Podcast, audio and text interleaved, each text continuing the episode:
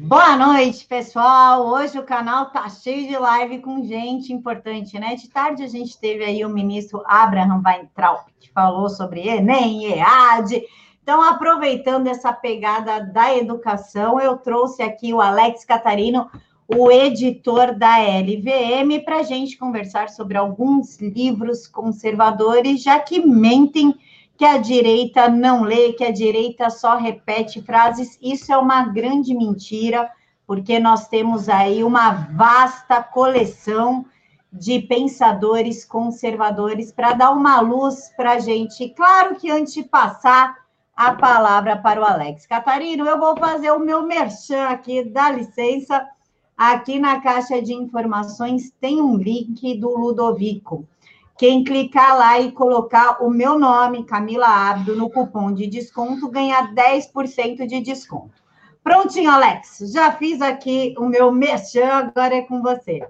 Boa noite a todos. É um prazer imenso estar aqui. Agradeço a Camila Abdo pelo convite para esse bate-papo hoje.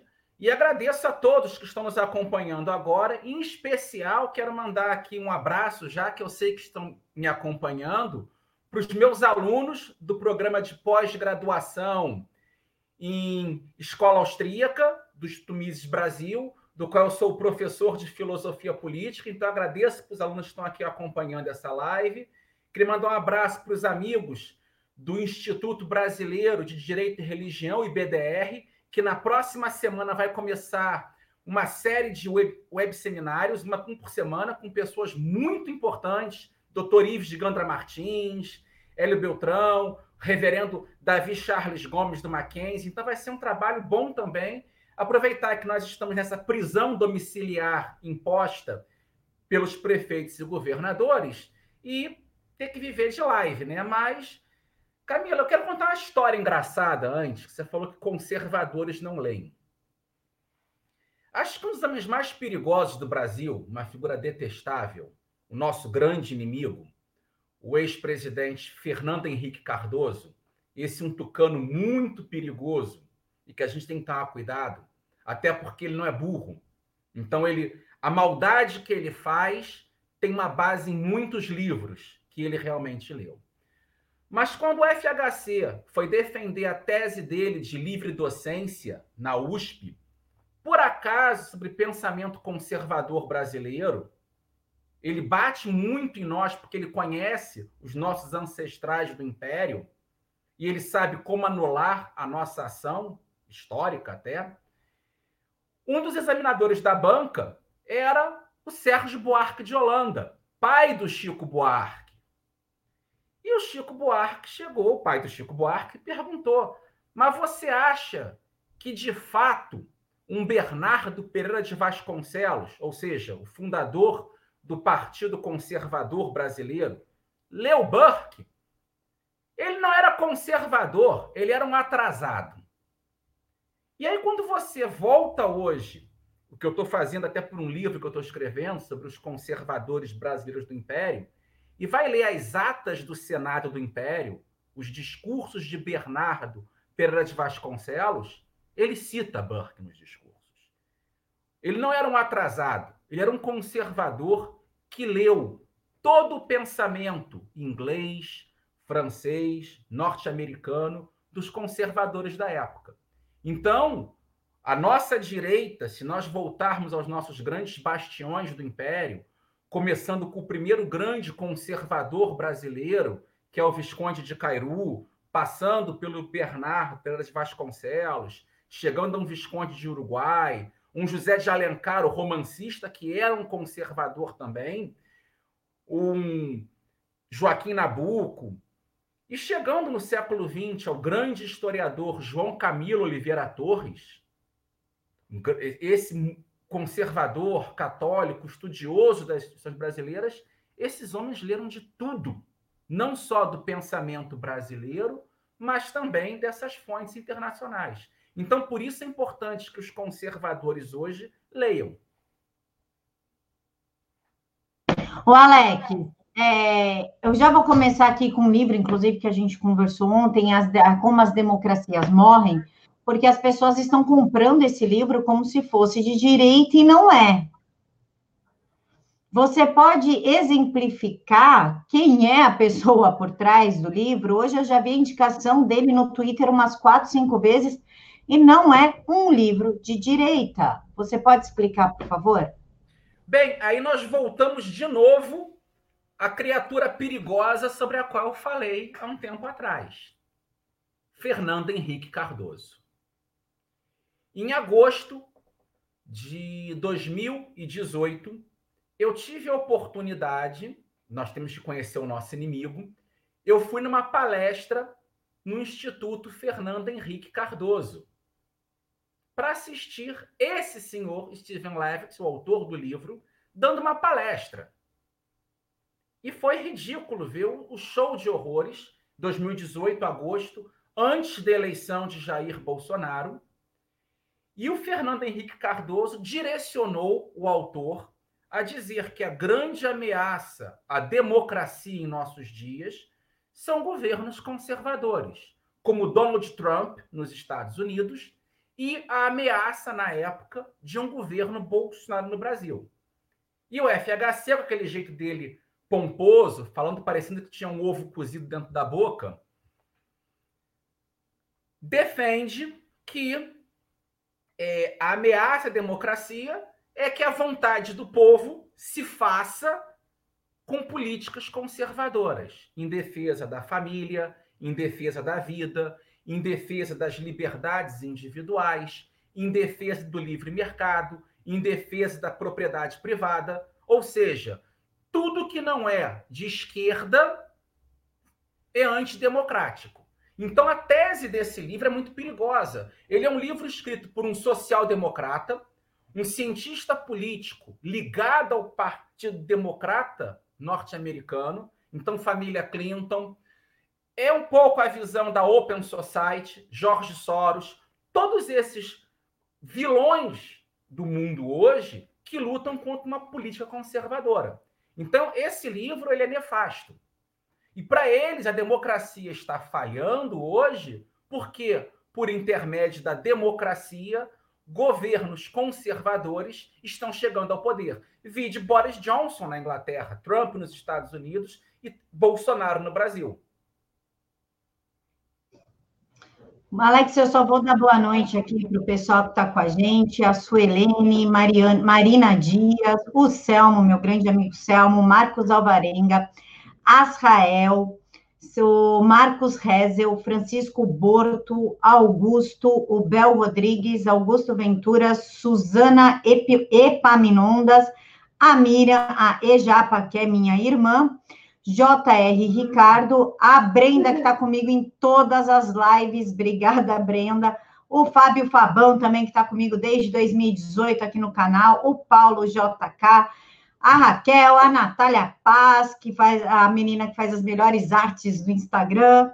Obrigada, pessoal. Jorge, Josimar, Jonas, Marcelo, muito obrigada. Rafael Veiga, muito obrigada pela companhia. E, Alex, é, esse livro, Jogando para Ganhar, do Roberto Motta, eu cito ele muito no canal, pela importância que ele tem na guerra política hoje.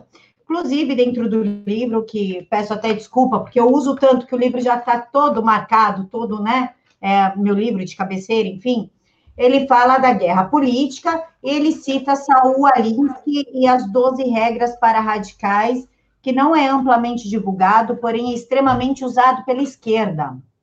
Você pode, por favor, falar um pouquinho do livro do Roberto Motta, a importância das pessoas adentrarem no, no universo do livro do Roberto Motta? Bem, primeiro eu queria mandar aqui um abraço para uma grande amiga ativista que esteve nas ruas lutando contra o governo Dilma, a Solange Santos, que ela que sugeriu, tanto ao Motta como autor, quanto a mim como editor da L V M, que lançasse esse livro. Então, quero agradecer, muitas vezes, eh, o trabalho de vocês, eh, dos movimentos de rua, de vocês influenciadores, é importante para que nós, editores, também saibamos o que está acontecendo e para os autores chegarem até nós. E, nesse ponto, o, a Solange sugeriu, eu imediatamente escrevi para o Roberto Motta, quem eu já conhecia há um tempo antes.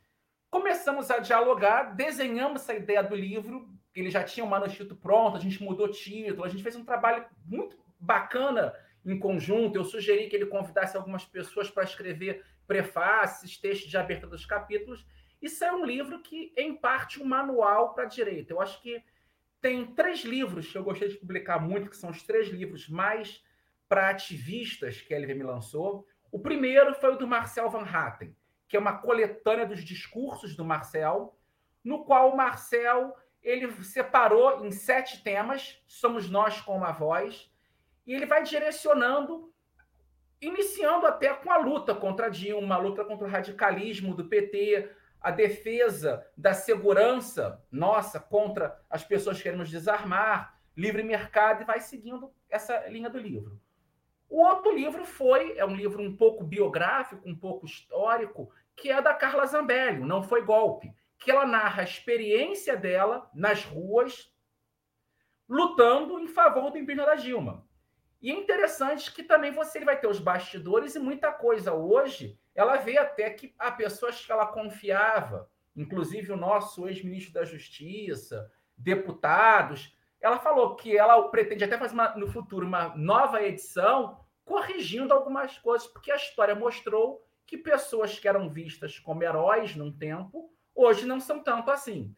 E o terceiro livro que eu editei nessa linha, de pessoas que foram para as ruas lutar contra a quase ditadura do P T, é o do Roberto Motta, que existe uma parte do livro autobiográfica e, acima de tudo, existe um trabalho do Roberto. Eu, o Motta, eu acho que ele se porta como um bom conservador nisso, porque ele vai, partindo da experiência pessoal dele, enriquecida com os livros, virando um novo livro. Porque o conservador ele, ele também não pode ser um teórico excessivo. Ele não pode virar um ideólogo.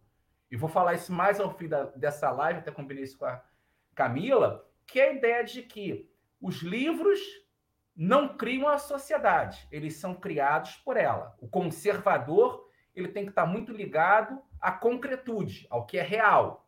Então, a defesa da vida, da família, da propriedade, das instituições, das tradições, isso você não aprende com o livro. Às vezes, às vezes a sua avó, é, que não sabe nem ler direito, não escreve bem, ela é muito mais conservadora que a maioria dos teus professores. E é outra coisa que eu volto aqui, eu gosto muito, confesso, fui influenciado pelo Monteiro Lobato. O intelectual excessivo, ele se torna uma figura tão ridícula quanto o Visconde de Sabugosa, que tem um conhecimento teórico, mas na prática não funciona.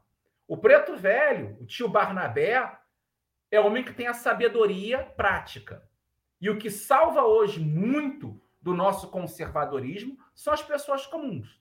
Muitos extremamente intelectualizados acabam se voltando contra a base conservadora. Então, nós temos que equilibrar. Nós temos que ler, temos que estudar, temos que aprofundar o nosso conhecimento. Mas não podemos nos distanciar da realidade. E o livro do Motta tem isso. Ele traz um pouco da experiência de um homem prático, que é o Motta, com as leituras dele. Então, é, é o espírito conservador originário brasileiro, que esses grandes estadistas do Império tinham. Eram homens práticos que buscavam a teoria para reforçar a prática. E é isso que tem que ser um conservador. Alex, antes da gente continuar, o Lucas Barreto está perguntando quando a L V M vai relançar a evolução do liberalismo. Evolução histórica do liberalismo. Bem, o livro está lançado, está aqui, ó. Eu, inclusive, dei um exemplar já para a Camila. Até se ela quiser mais à frente, daqui a um mês, um pouco mais, eu até me disponho a fazer uma live sobre os doze capítulos desse livro, até porque eu assino dois desses capítulos. Eu assino, o professor Antônio Paim convidou-me para escrever o primeiro capítulo, que tem como título... É... Tá aqui, deixa eu abrir aqui para não errar em nada. o primeiro capítulo, que são fundamentos teóricos do liberalismo, e eu até discuto da onde sai o conservadorismo a partir da obra de um liberal, Edmund Burke, e, e hoje quais são os limites, até que ponto um conservador pode defender ideias liberais e quais são as ideias liberais que um conservador não, cons- não deve comungar.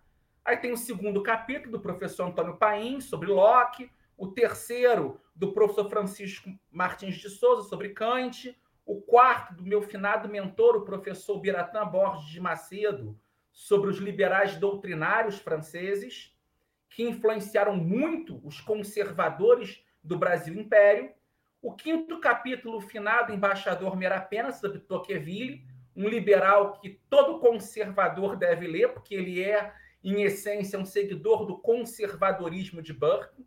Então, a democracia na América, o antigo regime e a revolução são obras fundamentais para entender até o pensamento conservador. O sexto capítulo, de novo, professor Paim, as reformas eleitorais na Inglaterra. Eu escrevo o sétimo capítulo sobre a economia clássica, de Adam Smith até eh, David Ricardo, eh, John Stuart Mill, esses autores clássicos. No oitavo, o professor Antônio Paim discute o pensamento do Keynes. No nono, o professor Ricardo Vélez Rodrigues, nosso ex-ministro de Educação, fala da crítica dos liberais ao Keynes. No nono capítulo, o professor Paim, o finado embaixador Merapena, o professor Biratã dá um panorama do liberalismo no século vinte.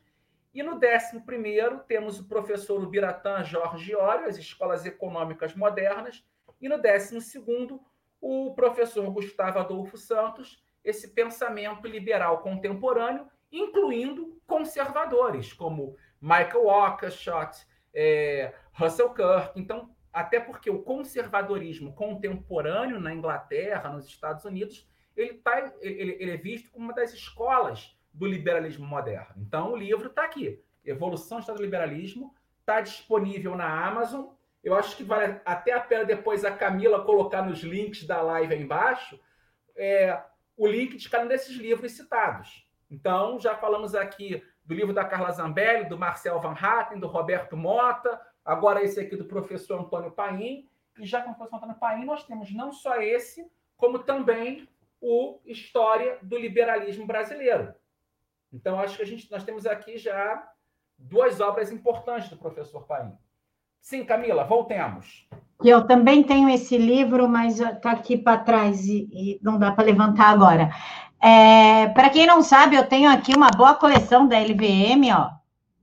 Tenho bastante livro, já conversei com o professor Denis, vou trazer o Denis de novo, que é um nome monstro para falar sobre livros também, sobre conservadorismo, sobre Anne Rand, é, bom, é o Denis.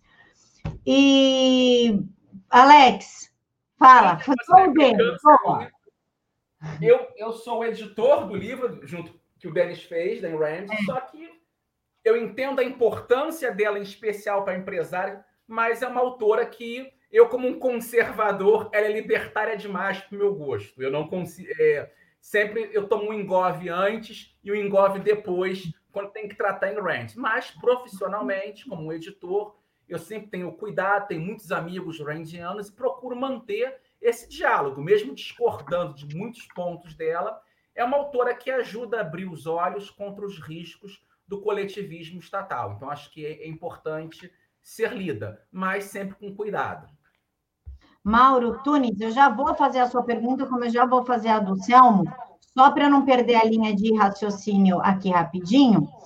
É, o Burke escreveu reflexões sobre a Revolução Francesa, em que na qual ele desnuda o que foi realmente a reflexão francesa e tudo o que aconteceu partindo das reflexões dele. Qual a importância desse livro, Alex? Porque é um livro que eu indico bastante, mas eu nunca falei da importância. Eu acho que o momento é esse. Bem, reflexões sobre a Revolução em França, ou reflexões sobre a Revolução na França, e reflexões sobre a Revolução da França. Tem três traduções possíveis. Esse livro, primeiro, ele é escrito pelo Burke. Quem é o Burke? É sempre bom contextualizar o autor. Burke era um irlandês, anglicano, filho de pai anglicano e de mãe católica, que começou a vida estudando com os pais, com os avós, foi para a escola, foi para a universidade e começa a carreira como escritor de filosofia, escreve um livro sobre estética, escreve um livro criticando as ideias do Rousseau, de Sociedade Natural, e ele se torna editor, inclusive editor de uma revista muito famosa, e vai trabalhar depois como secretário de um político. E esse político, Rockingham, se torna o primeiro-ministro da Inglaterra. E o Burke, de mil setecentos e sessenta e quatro a mil setecentos e noventa e quatro, foi um parlamentar e um brilhante orador, porque era um editor, era um filósofo, era um homem muito culto, mas é muito prático também. E ele chegou ao ponto de ser tão famoso como orador que o parlamento cobrava ingresso para as pessoas irem assistir os discursos dele. Vocês verem o nível é, do Burke como é, orador. E o Burke lutou algumas causas na vida dele. Ele era do Partido Liberal, os Whigs, não do Partido Conservador, os Tories, porque, na verdade, esses dois partidos eram muito... O Partido Tory era mais ligado ao monarca, ao rei, e o Partido Whig definindo mais o parlamento. E o Burke teve algumas causas ao longo da vida. A primeira causa dele foi contra os abusos do monarca em relação ao parlamento. A segunda grande causa dele foi em relação aos direitos religiosos. Ele mesmo, como um anglicano, ele achava um absurdo que, na Inglaterra, os católicos fossem proibidos de ter cargos públicos, de ir para as universidades. A terra liberal inglesa tinha essas proibições, ele era contra isso. A terceira grande causa dele foi a defesa dos colonos norte-americanos contra os abusos do parlamento. Então, na primeira fase da Revolução Francesa, ele, francesa não, é norte-americana, ele ficou ao lado dos norte-americanos. Depois entra o Burke defendendo a representação política.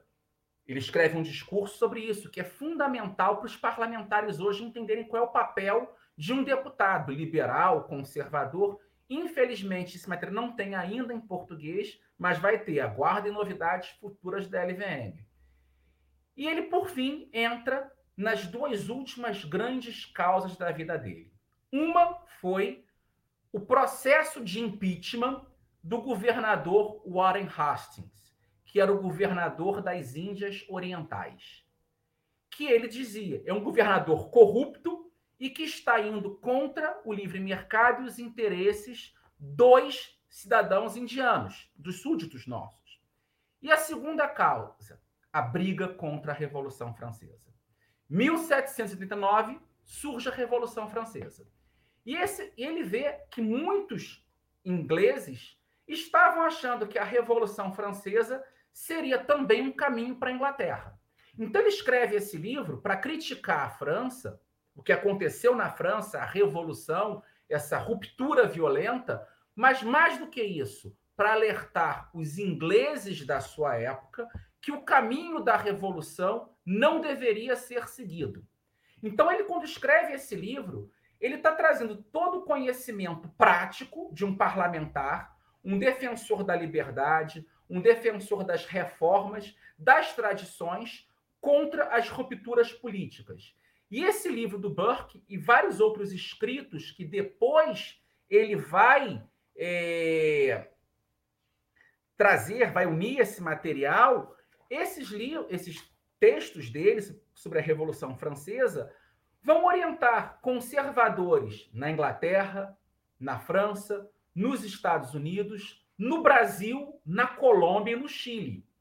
Todos os locais do mundo que, que você encontra partidos conservadores de orientação liberal, ou seja, representação política, é, propriedade privada, direitos individuais, vão ter o Burke como modelo. E no Império do Brasil foi assim. Eu já falei, o Visconde de Cairu, o Bernardo Pereira de Vasconcelos, o Joaquim Nabuco, o José de Alencar, até mesmo o Rui Barbosa, foram leitores de Burke. E para quem assinar o Clube Ludovico, agora um pouco de propaganda, um dos textos da coletânea, aqui ó, Burke, é Reflexões. Só que na tradução do primeiro conservador brasileiro, Visconde de Cairu, que mais à frente até gostaria de voltar e falar um pouco dele, quando a gente fala um pouco do, do clube. Então, a importância do Buarque é que ele montou essa linhagem. Ele vai ser um autor referência tanto para o primeiro-ministro conservador inglês, Benjamin Disraeli, quanto para o primeiro-ministro liberal inglês, William Gladstone. Ele vai ser uma referência para o presidente norte-americano John Adams. E aí aqui até a Ana Paula Henke, Ana Paula do Vôlei, escreveu um artigo muito bacana que ela fala sobre o John Adams. Então, é, quem tiver oportunidade de ver até o seriado John Adams, é uma aula de conservadorismo, do primeiro grande conservador americano, que é o John Adams. E ele vai influenciar, no século vinte, o Winston Churchill, que cita o Buarque e elogia. Ele vai ser lido por Ronald Reagan e Margaret Thatcher. E esse reavivamento do pensamento do Buarque no século vinte se dá por intermédio desse livro, The Conservative Mind, a mentalidade conservadora, de Buarque até Eliot. E aí Eliot, o grande poeta, autor do poema dos gatos, aqui minha caneca, Os Gatos, o musical, é baseado em poemas do Eliot. E o Kirk, com esse livro aqui, lançado em cinquenta e três, a tese dele de doutorado, acaba criando o moderno movimento conservador americano no pós-guerra. Então, os conservadores, desde mil setecentos e noventa até hoje, de um modo ou outro, carregam a bandeira de Buarque. E a boa notícia é que esse livro do Kirk, eu terminei de fazer a revisão técnica do livro e será lançado esse ano pela E Realizações, pela qual eu lancei também meu pequeno livrinho aqui, que é a biografia intelectual do Russell Kirk. Então, a importância do livro do Buarque é que ele alimentou as ideias, a imaginação, os princípios que os conservadores devem defender contra ideias revolucionárias. Ele, de certo modo, é, na crítica dele a Rousseau e os revolucionários franceses, ele antecipa muito da crítica que os conservadores farão depois ao marxismo. É, Alex, só para não para responder aqui a pergunta do, do pessoal, primeiro eu quero agradecer ao Roberto Motta, que está na live, meu escritor favorito. Eu pertur- já perturbei muito a vida do Roberto no WhatsApp. Agradecer o Arena Política, Alex Toledo, por estar retransmitindo a live. E para que você responda a pergunta do Mauro, ele está pedindo livros para adolescentes, né, na área do conservadorismo. E do Selmo, a ordem correta de leitura para aprender conservadorismo. Ele quer uma ordem certinha.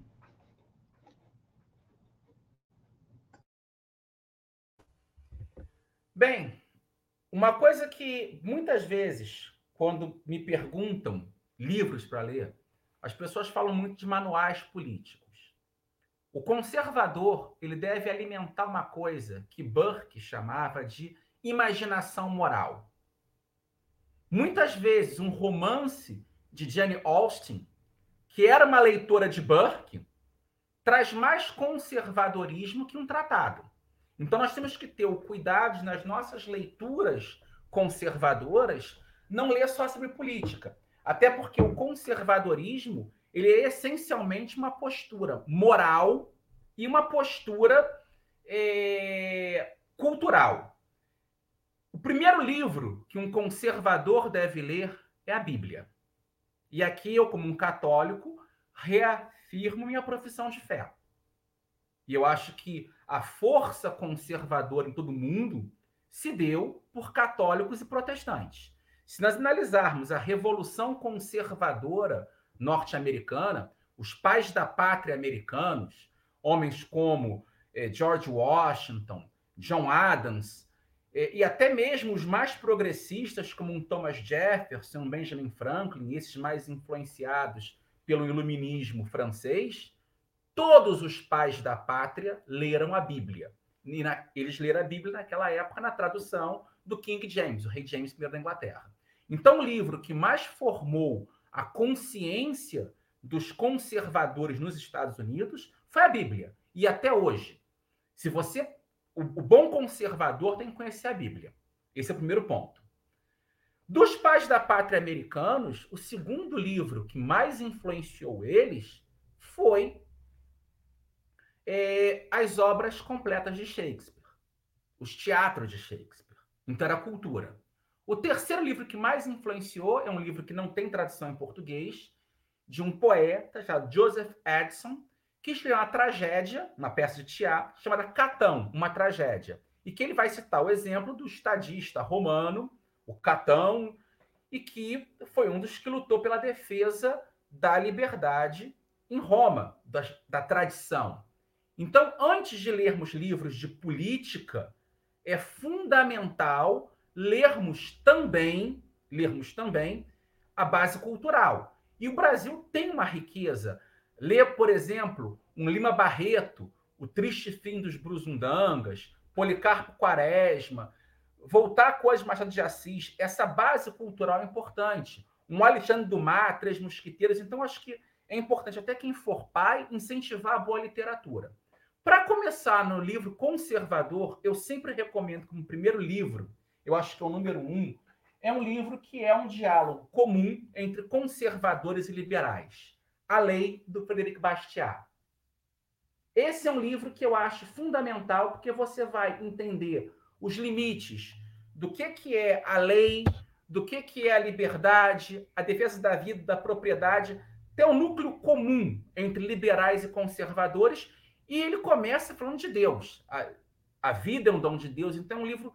E nessa edição nossa aqui da L V M, com um belíssimo prefácio do doutor Ives de Gandra Martins, que é um grande conservador, uma pessoa que merece ser mais conhecida a obra, doutor Ives.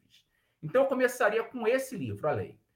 Como segundo livro, eu sugiro A Política da Prudência, do Russell Kirk, porque é um livro desse pai do pensamento conservador moderno nos Estados Unidos, e que ele começa falando, primeiro, a bandeira número um de um conservador, que é a luta contra as ideologias. Então, esse é o primeiro ponto.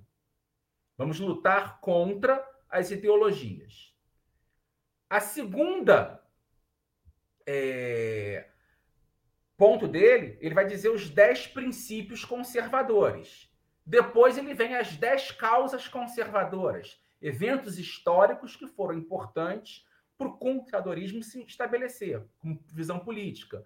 Depois ele fala de dez estadistas conservadores, que, para a visão dele, são importantes. Depois ele fala de dez livros conservadores, e ele vai trabalhando uma, três autores específicos, vai trabalhando a crítica dele aos libertários, a crítica aos neoconservadores, a, a visão de um conservadorismo popular, a visão do conservadorismo cultural que ele defende, e conclui dizendo questões práticas, como o risco da centralização, É, educação. Então, acho que é um, é um manual básico para o conservador. Um livro que não é de um autor conservador, mas anima um pouco a visão conservadora, que eu acho importante, é o do Mises, As Seis Lições, porque você vai entender o que é capitalismo, socialismo, intervencionismo, inflação. Depois eu entrarei nos livros do Roger Scruton. O Scruton é um, histori- é um filósofo britânico conservador que deve ser lido. Só que a gente tem que ter a nossa base cristã. E aí eu acho que é fundamental, eu agradeço aqui ao Edson Manuel Filho, da Realizações, um editor amigo, e é, felizmente nós temos hoje outras editoras que lançam material conservador, e eu, como editor da L V M, eu sempre tomei a Realizações como uma referência, é importante, os livros que eles lançam também, é, as obras do Christopher Dawson, que eu tive a honra de colaborar na edição de três desses livros. O primeiro é A Formação da Cristandade, em que ele vai dizer desde as origens do cristianismo até a Alta Idade Média, como se forma o cristianismo e essa base cultural da civilização ocidental, judaico-cristã, mas que tem bases na herança grega e romana. O segundo livro é A Divisão da Cristandade, também do Christopher Dawson, e que é discutido o protestantismo até pouco antes da Revolução Francesa, e o terceiro volume, que é O Julgamento das Nações, que é escrito na época da Segunda Guerra Mundial. Então, acho que é importan- a leitura da história é muito útil. Então, o, o conservador ele tem que ler não só livros de teoria conservadora, como Russell Kirk, Roger Scruton, esse livrinho breve do Michael Ockershott, Conservadorismo, esses manuais, mas tem que ler também muita história, muita literatura, mas ainda continuo dizendo, o livro número um é a Bíblia. E se vocês puderem ler Shakespeare, Shakespeare ensina muita coisa. Literatura, teatro, cinema. Nós temos que saber utilizar a cultura ao nosso favor. Tanto que eu gosto de escrever vez ou outra sobre Senhor dos Anéis, Guerra nas Estrelas, porque a gente pode tirar lições conservadoras dessa obra. Até vou depois passar para a Camila os links, está de graça na internet, de três artigos que eu escrevi. Um sobre Senhor dos Anéis e dois sobre Guerra nas Estrelas. É, pessoal, a gente já vai falar sobre o Ludovico, já deixei até com desconto para vocês. O primeiro livro do, do Clube do Ludovico é o Burke, que a gente está conversando agora. Os livros, eu não coloquei os links da Amazon, porque a gente não fez pauta. Foi tipo, vamos falar, não sei, vamos entrar e vamos falar, entendeu? É assim que eu faço, eu não faço pauta de nada. E, Alex, duas questões aqui, eu vou passar as duas para você, você trabalha em cima das duas. O Isaías, assim como o Mauro, está perguntando... válidos argumentos contra o aborto e o novo livro da L V M de Ron Paul. O Bolsomito, presidente, colocou aqui. O que vocês acham dos livros infantis da coleção Desbravando o Mundo Livre do Instituto Liberdade? Alguns títulos. A Lei, o Lápis Milagroso, A Busca por Atlas, O Fiasco do Food Truck e A Regra de Ouro. Bem, primeiro um abraço para o querido amigo Isaías Lobão, lá de Tocantins, está nos acompanhando, grande conservador, um grande cristão, um homem sério, defensor do livre mercado, mas defensor da moral tradicional. É muito bom saber que os amigos estão aqui acompanhando. Esse livro do Ron Paul, para quem não conhece, o Ron Paul é um político libertário norte-americano, é um anarcocapitalista. Só que ele é um médico obstetra. E muitas vezes, alguns libertários no Brasil ainda defendem a tolice do aborto.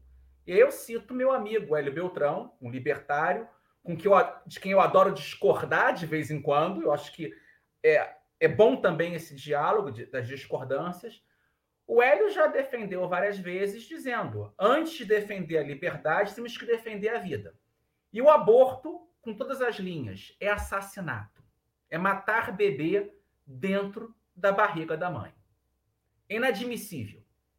Acho que o último conservador americano que era favorável a uma posição de aborto foi o candidato Barry Goldwater nas eleições de sessenta e quatro, mas que depois mudou de posição também. Então, a defesa da vida antecede a defesa da liberdade e da propriedade. Então, em primeiro lugar, a vida.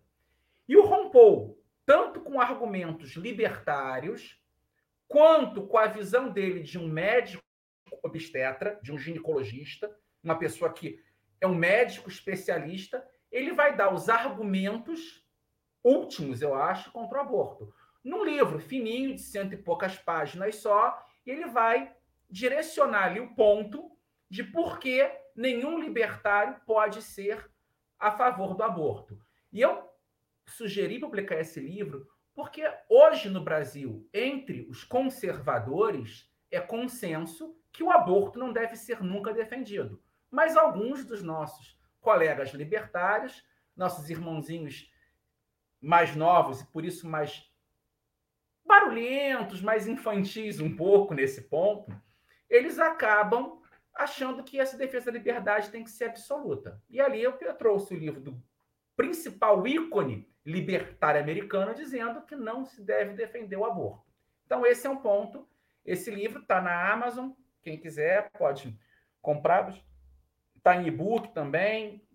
Vai sair em breve em audiolivro, que é uma preocupação minha como editor, ter todos os títulos na versão impressa, em livro, ter em formato eletrônico, o e-book, e também gravar em audiolivro. Ou pela plataforma e-book ou pela plataforma Toca Livros. Então, a gente está usando duas plataformas para divulgar esse material. E entra no Google Store, essas coisas todas.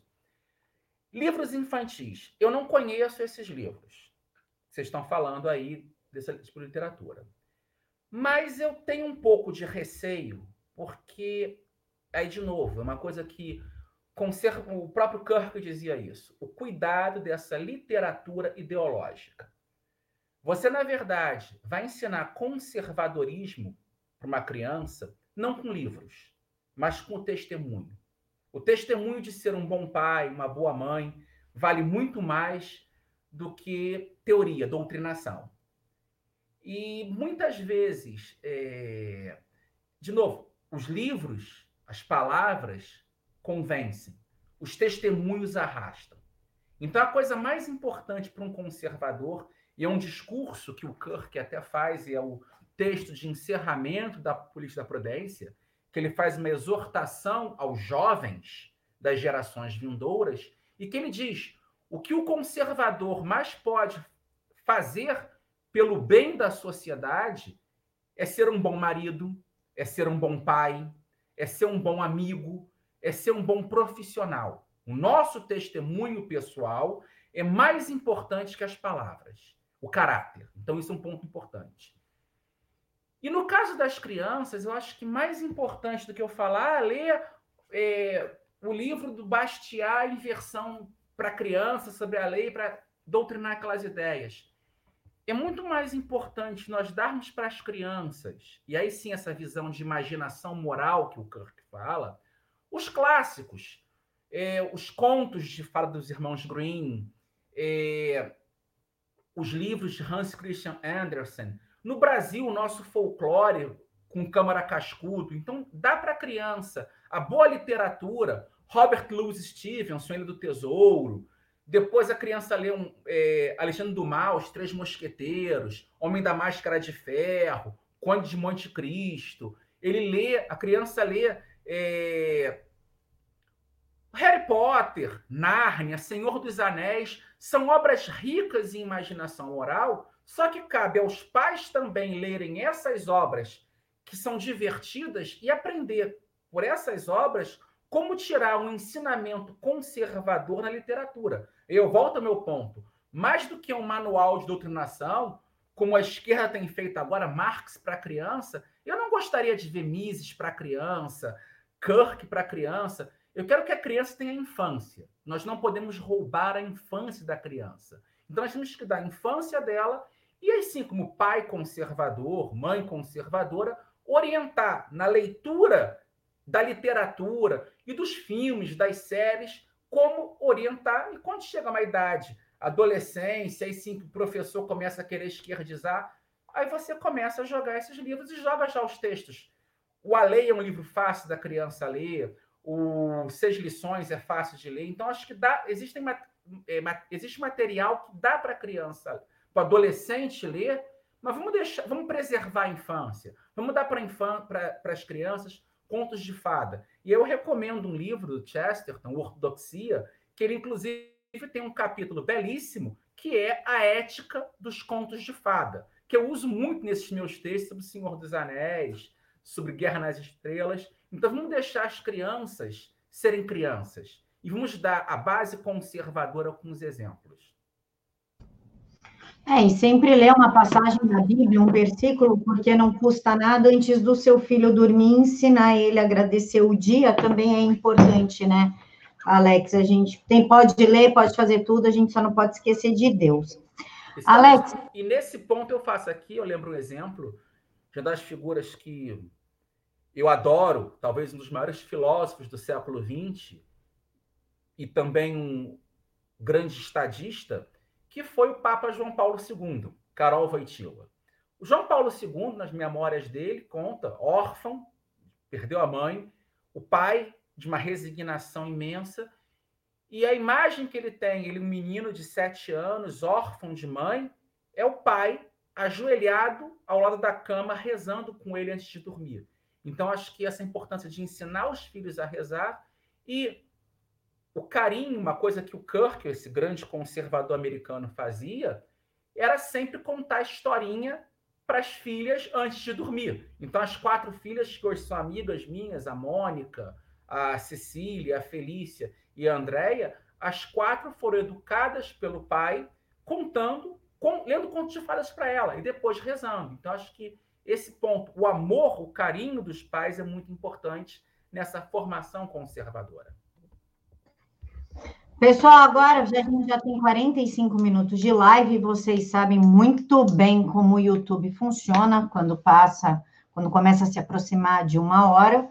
E então, é, Alex, vamos conversar com eles sobre o Ludovico, contar as novidades que eu vou fazer aqui, tá? Lógico que vai continuar a fazer entrevistas com o ministro, com o deputado, com o senador, tudo isso que vocês gostam. Jamais eu vou tirar isso do canal. Assim como eu vou levar essa estrutura para o Avança Brasil, porque no Facebook do Avança Brasil, todo dia às nove horas da noite eu vou estar lá ao vivo com alguma coisa diferente, mas a gente também vai iniciar aqui no canal uma série sobre livros, para a gente discutir livro, é, aprender um pouquinho sobre os autores, sobre a história, enfim, algo que eu tentei implantar o ano passado, aí acabou acontecendo aquele monte de situação que vocês sabem que aconteceu, e aí eu dei uma paradinha, a gente vai retomar isso. Eu vou deixar para vocês o link de todos os livros que a gente citou aqui da Amazon, tá? Prometo, não vou esquecer, a Brenda me cobra, a Japa me cobra. E vamos falar um pouquinho, então, do Ludovico para a gente finalizar a live, Alex? Vamos, e agora meu chá acabou, tá? Eu bebendo um chá tradicional, inglês, New Grey. Então, eu vou ter que mudar a bebida. Um brinde, uma tacinha de vinho. E o brinde que eu faço é Esto Perpetua, que dure para sempre. Esse eu brinde... só tenho chá aqui. Não... Esse brinde Esto Perpetua não é brincadeira. É, para quem é, assinar o Ludovico, vai ler na, no texto de apresentação, tem essa referência. Esto Perpetua era um brinde que os membros do The Club, que era uma sociedade literária em inglês, que se reunia toda segunda-feira, sete da noite, numa taverna, para jantar, beber e falar de livros, de cultura e de política. Essa sociedade foi fundada por um dos grandes pensadores conservadores do século dezoito, doutor Samuel Johnson, que era um editor, um poeta, um satirista, fundou essa sociedade, junto com Sir Joshua Reynolds, o maior pintor inglês do século dezoito, e o terceiro membro dessa sociedade foi Edmund Burke, o estadista, colecionador. E desse grupo, desses três, um pintor, um editor e, e satirista, um filósofo político e parlamentar, fizeram parte outros grandes homens. Adam Smith, professor de filosofia moral e pai da economia, era membro desse grupo. O poeta Oliver Goldsmith, o é, músico Charles Burney, que foi de, pai de é, romancista que influenciou Jane Austen. Então, essa ideia do The Club, essa, esse diálogo intelectual que grandes fizeram parte. E o Clube Ludovico, esse primeiro livro, que eu sou o curador, porque qual é a ideia do Clube Ludovico? É um empresário, um unicórnio desses é, garotos que fizeram fortuna em startup, que veio nos procurar e perguntou se nós não queríamos fazer um clube, e com esse apelido dele, Ludovico, ele não quer se revelar quem é, mas que se criasse um clube de leitura que a pessoa paga uma assinatura mensal, recebe um livro exclusivo que você não acha no mercado, mas em capa dura, é, acabamento impecável, e uma série de brindes dentro dessa caixa. E o primeiro livro a ser escolhido, eu estou aqui com as provas de gráfica, amanhã, então sigam nas redes sociais L V M Editora e Clube Ludovico, amanhã eu vou fazer uma live da gráfica, já com o livro imprensa começando a rodar. Vai ser, ver como é que se faz um livro, aqui os cadernos dele. E o primeiro livro a ser lançado é esse, Extratos das Obras Políticas de Edmund Burke. Esse livro tem uma história interessante. Revolução Francesa, ideias radicais, Napoleão Bonaparte chega ao poder, começa a travar uma guerra pela Europa inteira e em mil oitocentos e sete, invade Portugal. Só que o maior político que o Brasil teve, o melhor governante de nossa história, um dos mais inteligentes, leitor, culto, bem formado, o então príncipe regente, Dom João, filho de Dona Maria primeira, a piedosa. A, a, esse papo de Dona Maria primeira louca é propaganda republicana.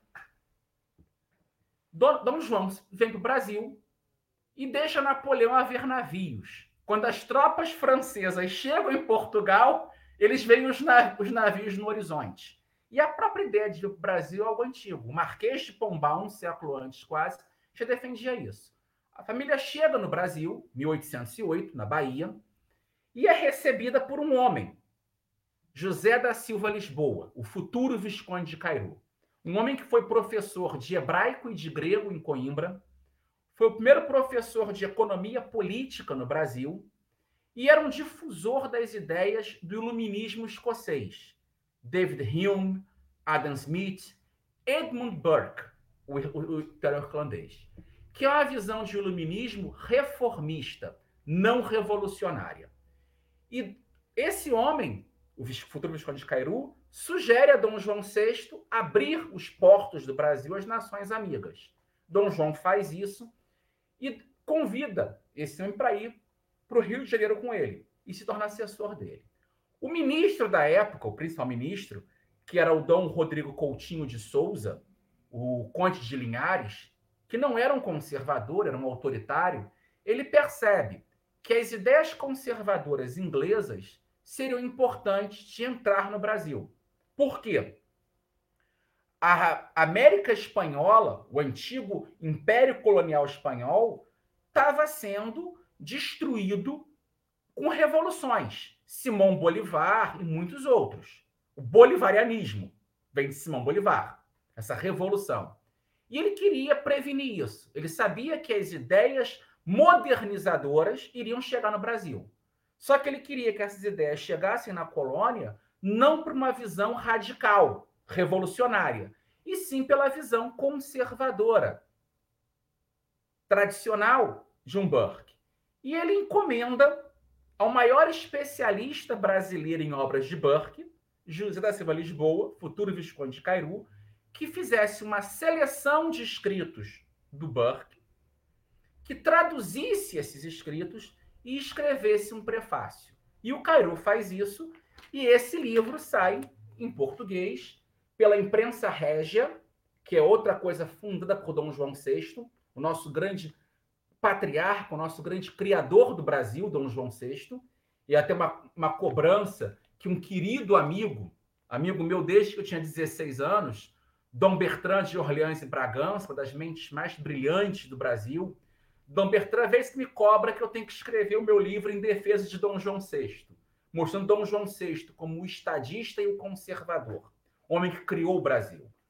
Esse livro sai em mil oitocentos e doze, pela Imprensa Régia, que Dom João sexto criou no Brasil, e é lido por várias pessoas. O próprio Bernardo Pereira de Vasconcelos, quando em mil oitocentos e quarenta e um cita no Senado Burke, ele cita nesta edição.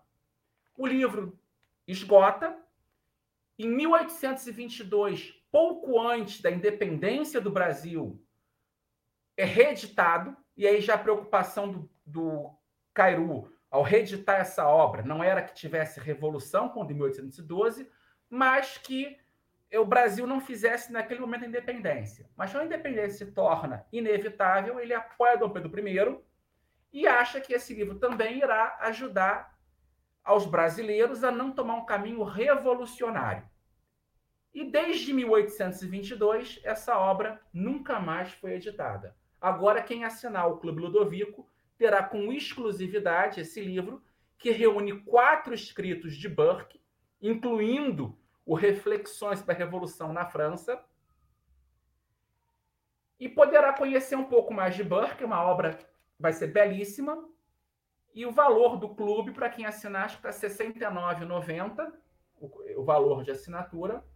A pessoa recebe em casa uma caixa com esse livro, capa dura, letras douradas, impressão em duas cores, riquíssimos em fotos dentro e notas de rodapé do editor, que, por ser um livro do século, escrito no século dezoito, mil setecentos e noventa, tem fatos que ele cita que o leitor de hoje vai ter dificuldade. Então, eu escrevi umas notas de rodapé contextualizando o que ele quer dizer, e tem também é, outros brindes que receberão, pôster, cartão postal, marca de livros.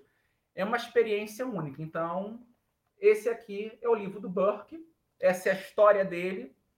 E quem assinar o Ludovico, código da Camila, Camila Abdo, vai ter acesso a esse material. E ao longo desse mês de maio, acompanhando a página do Ludovico no Instagram, no Facebook, vamos divulgar lives, vamos divulgar...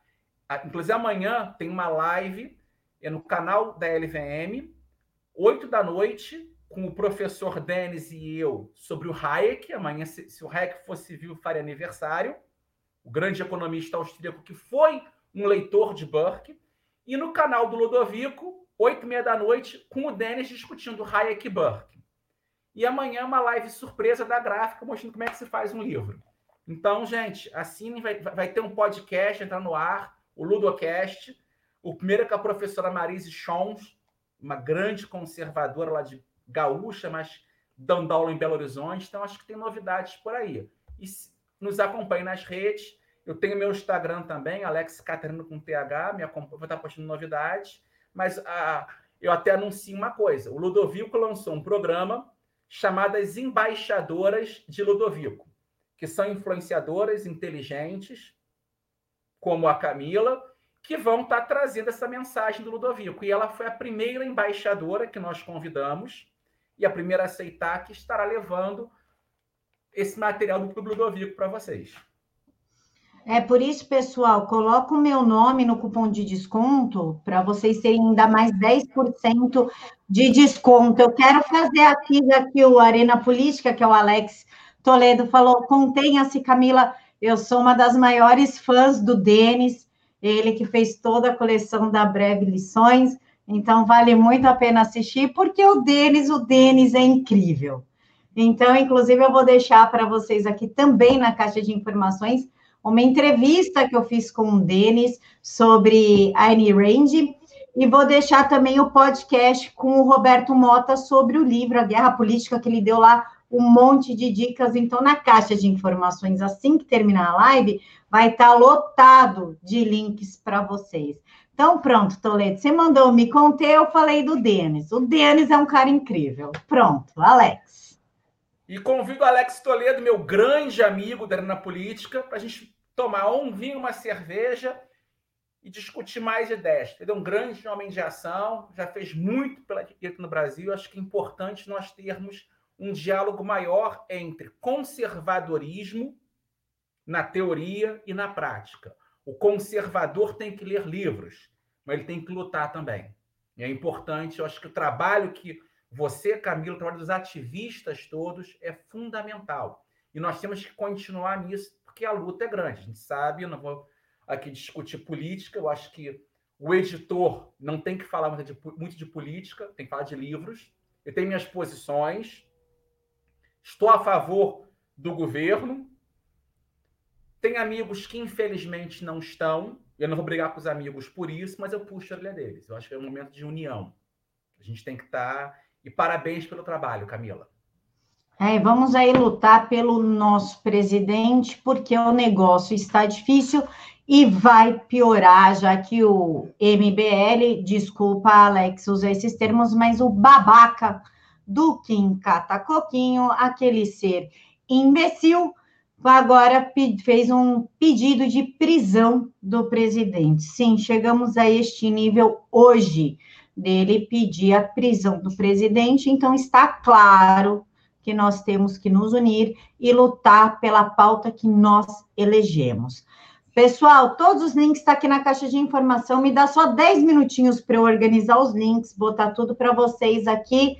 Espero que vocês tenham gostado. Deixem aqui para mim na caixa de... Aqui nos comentários, aqui embaixo do vídeo, o que vocês esperam, o que vocês querem, como que eu começo, com o livro do Schauel, com o livro do, do gênero que eu indiquei para o ministro Weintraub hoje, esse aqui. Deixem para mim o que vocês esperam para a gente conversar, montar isso direitinho para trazer o melhor conteúdo para vocês. Um mega beijo no coração de todos, que Jesus abençoe a todos sempre. E nunca esqueçam, a gente pode perder tudo nessa vida, a gente só não pode perder a fé, porque Jesus sem a gente continua sendo Jesus. A gente sem Jesus não é absolutamente nada. Mega beijo. Amém. Amém. E esto perpétua. Eu vou puxar, tá? Esto perpétua.